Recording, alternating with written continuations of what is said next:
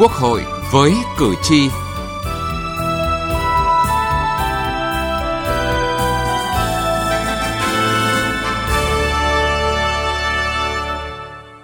Thưa quý vị và các bạn, với 424 trong tổng số 426 đại biểu tham gia biểu quyết tán thành, kỳ họp bất thường lần thứ nhất Quốc hội khóa 15 đã thông qua gói chính sách tài khóa tiền tệ lớn nhất từ trước đến nay, lên tới gần 350.000 tỷ đồng từ các nguồn trong và ngoài nước để hỗ trợ chương trình phục hồi và phát triển kinh tế xã hội thực hiện trong 2 năm 2022-2023. Chúng tôi xin tổng hợp một vài con số đáng chú ý trong gói hỗ trợ này. Giảm 2%, còn 8% thuế suất thuế giá trị gia tăng trong năm 2022 trừ một số nhóm hàng hóa, dịch vụ như viễn thông, công nghệ thông tin, hoạt động tài chính, ngân hàng, chứng khoán, bảo hiểm, kinh doanh bất động sản. Tăng chi đầu tư phát triển từ nguồn ngân sách nhà nước tối đa 176.000 tỷ, trong đó riêng lĩnh vực y tế được phân bổ tối đa 14.000 tỷ. Ngân sách nhà nước sẽ cấp cho ngân hàng chính sách xã hội tối đa 5.000 tỷ đồng, bao gồm cấp bù lãi suất và phí quản lý 2.000 tỷ đồng để thực hiện chính sách cho vay ưu đãi thuộc chương trình hỗ trợ lãi suất tối đa 3.000 tỷ đồng cho đối tượng vay vốn theo các chương trình tín dụng chính sách có lãi suất cho vay hiện hành trên 6% một năm. Đầu tư xây mới cải tạo nâng cấp mở rộng và hiện đại hóa các cơ sở trợ giúp xã hội, đào tạo dạy nghề, giải quyết việc làm tối đa 3,15 ngàn tỷ đồng. Quốc hội cũng đã thống nhất bổ sung tối đa hơn 113.000 tỷ đồng, nằm trong số 176.000 tỷ đồng từ ngân sách nhà nước để phát triển kết cấu hạ tầng hỗ trợ tiền thuê nhà cho người lao động đang ở thuê ở trọ làm việc trong các khu công nghiệp, khu chế xuất, khu vực kinh tế trọng điểm khoảng 6,6 ngàn tỷ đồng từ nguồn tăng thu tiết kiệm chi ngân sách trung ương năm 2021. Về chính sách tiền tệ, tiếp tục tiết giảm chi phí hoạt động để phân đấu giảm lãi suất cho vay khoảng từ 0,5 đến 1% trong 2 năm 2022 và 2023. Để có nguồn lực thực hiện các chính sách tài khóa hỗ trợ chương trình, Quốc hội cho phép tăng bộ chi ngân sách nhà nước trong 2 năm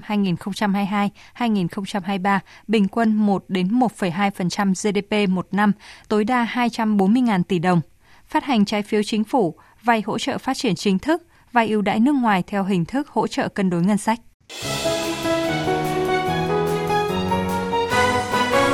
Cử tri lên tiếng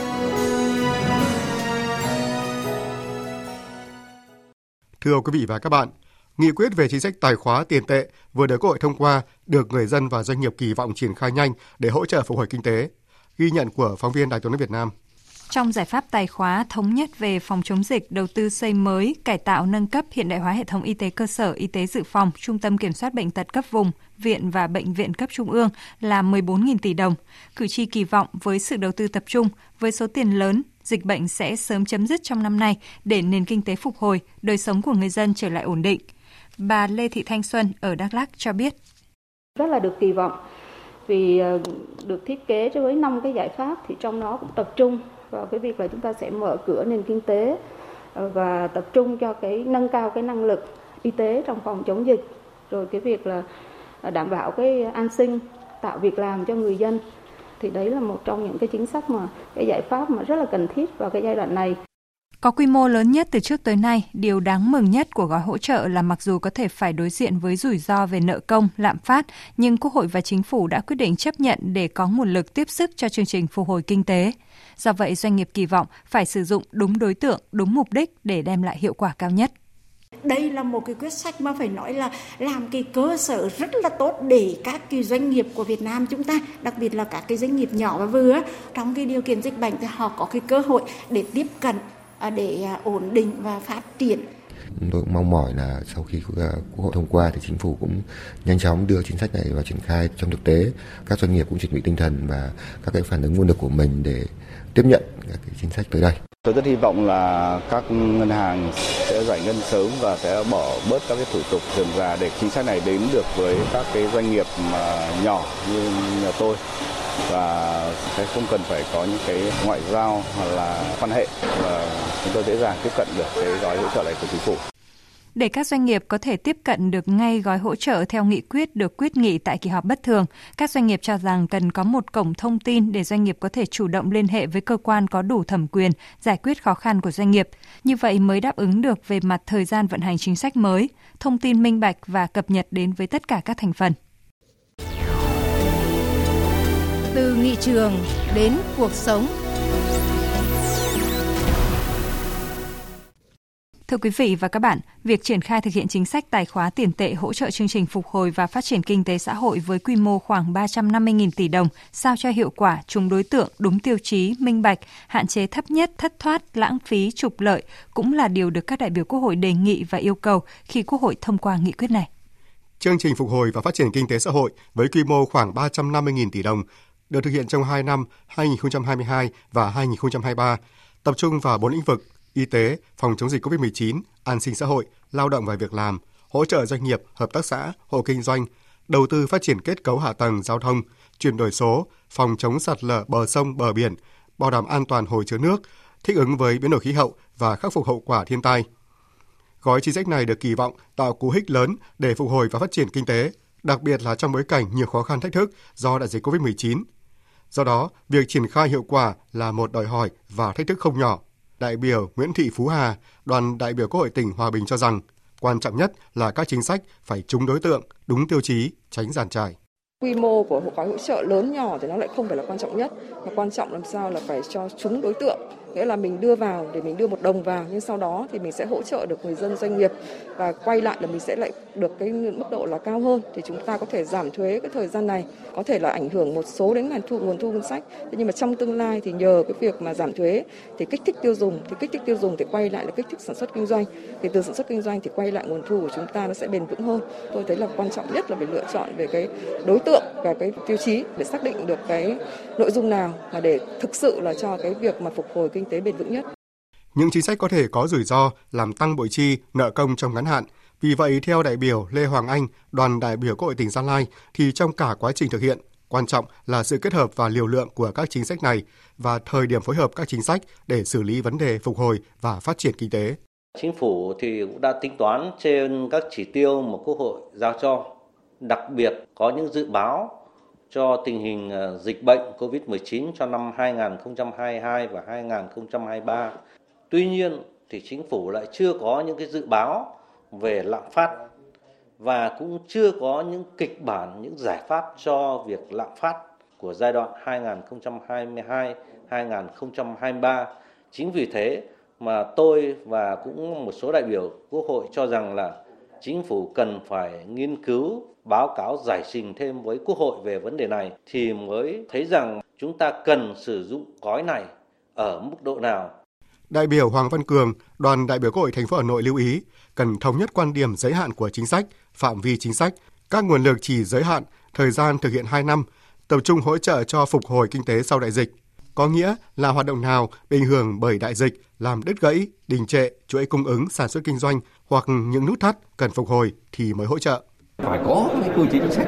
để tháo gỡ những nút thắt để khi đấy những các cái nguồn ngân sách đưa vào đầu công nó sẽ đưa thẳng đến các cái khu vực cần đầu tư. Thứ hai là phải tăng cái khả năng để doanh nghiệp tiếp cận được với các cái nguồn vốn tín dụng. Nhưng chúng ta phải có cái kiểm soát cái dòng tiền để tránh cái tình trạng cái dòng tiền đó lợi dụng chính sách để không chảy vào sản xuất mà có thể lại quay vòng để hưởng cái chênh lệch lãi suất. Điều các đại biểu băn khoăn là nguồn tiền sẽ bị đầu cơ, dễ dẫn đến lạm phát, nợ xấu. Nếu không có biện pháp kiểm soát tốt thì các gói hỗ trợ sẽ lệch hướng, hiệu quả hạn chế, thậm chí có thể gây ra đảo lộn kinh tế vĩ mô. Đại biểu Nguyễn Hải Nam, đoàn đại biểu Quốc hội tỉnh Thừa Thiên Huế đề nghị chúng ta cần phải có cái gọi hỗ trợ vào đúng đối tượng là tránh được cái dòng vốn vào được những cái mảng mà đầu cơ trục lợi thế thì làm sao để đi thực chất vào trong sản xuất kinh doanh tập trung mạnh vào tạo việc làm và an sinh xã hội và đặc biệt xuyên suốt là vẫn phải tránh hai cái rủi ro đó là lạm phát nợ xấu. Cùng chung quan điểm này, đại biểu Vũ Tiến Lộc, đoàn đại biểu Quốc hội thành phố Hà Nội nhấn mạnh khả năng thực hiện chính sách này thành công thì nó sẽ tùy thuộc rất nhiều vào những cái giải pháp đồng bộ chứ không phải chỉ có tiền tệ, phải có những biện pháp phi tài chính. Trước hết là chúng ta phải kiên định cái mở cửa thị trường, thúc đẩy cải cách thể chế, làm sao thực hiện một cách thật là đơn giản, thật là thuận lợi cho người dân và doanh nghiệp trong việc tiếp cận các cái gói hỗ trợ và triển khai các cái hoạt động sản xuất kinh doanh. Nhưng mà phải hết sức minh bạch tránh được cái tình trạng xin cho. Mặt khác ấy, thì cũng cần phải cái sự dấn thân vì lợi ích chung ngăn chặn cũng như xử lý nghiêm minh đối với các hoạt động trục lợi và tham nhũng. Nhưng mà cũng phải có những cái biện pháp để bảo vệ cán bộ bảo vệ những người dám nghĩ dám làm. Gói chính sách 350.000 tỷ đồng là gói chính sách bổ sung ngoài khung khổ kế hoạch trung hạn 5 năm mà Quốc hội đã quyết định và ngoài các chính sách đã quyết định trong năm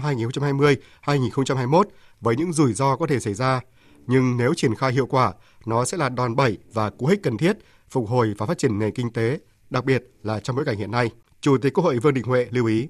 Đúng là cái gói phụ thêm cho nên là không trúng ấy, không đúng ấy mà lãng phí nữa thì có lỗi với với sự phát triển của đất nước với nhân dân. Vì suy cho cùng toàn là tuyên thế và dân cả. Huy động thì đã khó rồi nhưng mà lại phân bổ cho nó đúng và cho nó trúng. Sử dụng thì phải cho nó hiệu quả và mang tính khả thi nó cao. Thời gian nó có 2 năm mà. Chứ nếu mà để đến ờ, năm thứ ba thứ tư nữa thì chẳng còn gọi gì là gói khẩn cấp nữa. Thì mong muốn nữa là vừa giải quyết vấn đề trước mắt nhưng vấn đề giải quyết căn cơ lâu dài cho nên nó phải phù hợp với cái định hướng tái cơ cấu nền kinh tế.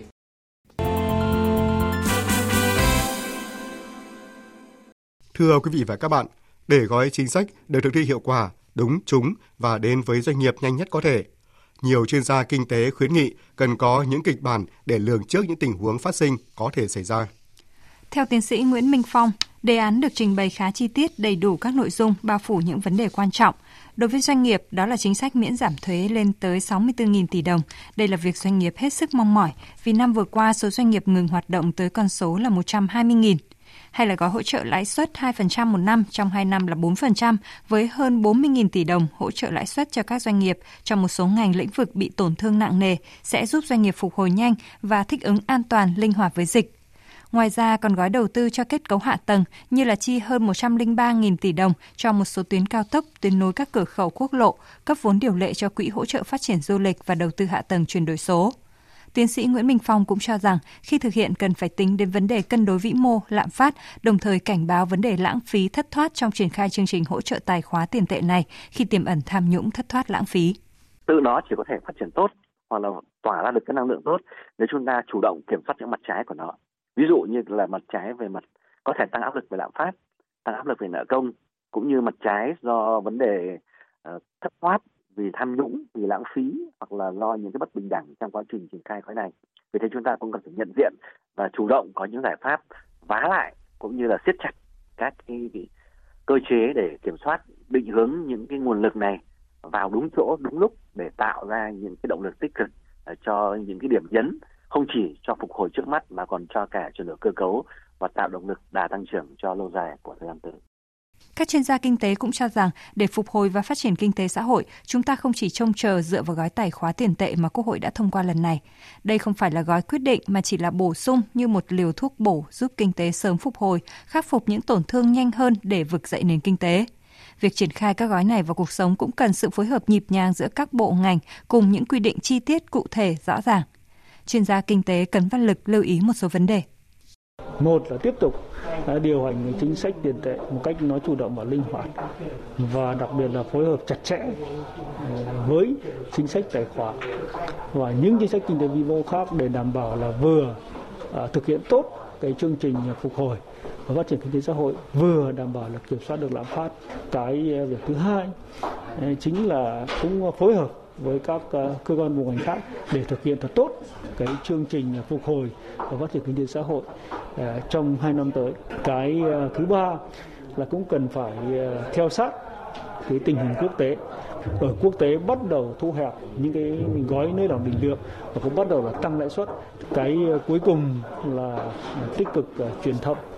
Chính sách cấp bách chỉ được triển khai trong 2 năm với yêu cầu và nhiệm vụ rất lớn, đòi hỏi quá trình triển khai thực hiện cần cấp bách khẩn trương với quyết tâm và trách nhiệm lớn. Chính sách này chỉ có thể tạo được bước chuyển biến tích cực cho kinh tế xã hội khi nguồn lực được quản lý, phân bổ, sử dụng đúng chúng đối tượng, mục đích. Vì thế, quá trình triển khai gói chính sách cần sự giám sát chặt chẽ, sát sao của Quốc hội, Hội đồng Nhân dân và của người dân để nguồn vốn đi đúng hướng, phát huy hiệu quả, không tạo cơ hội cho tham nhũng tiêu cực, lợi ích nhóm phát sinh. Thưa quý vị và các bạn, những thông tin về việc thực hiện chính sách tài khóa tiền tệ, hỗ trợ chương trình phục hồi và phát triển kinh tế xã hội với quy mô khoảng 350.000 tỷ đồng sao cho hiệu quả đã kết thúc chương trình Quốc hội với cử tri ngày hôm nay. Chương trình do biên viên Thu Huyền biên soạn và thực hiện. Cảm ơn quý vị và các bạn đã quan tâm theo dõi.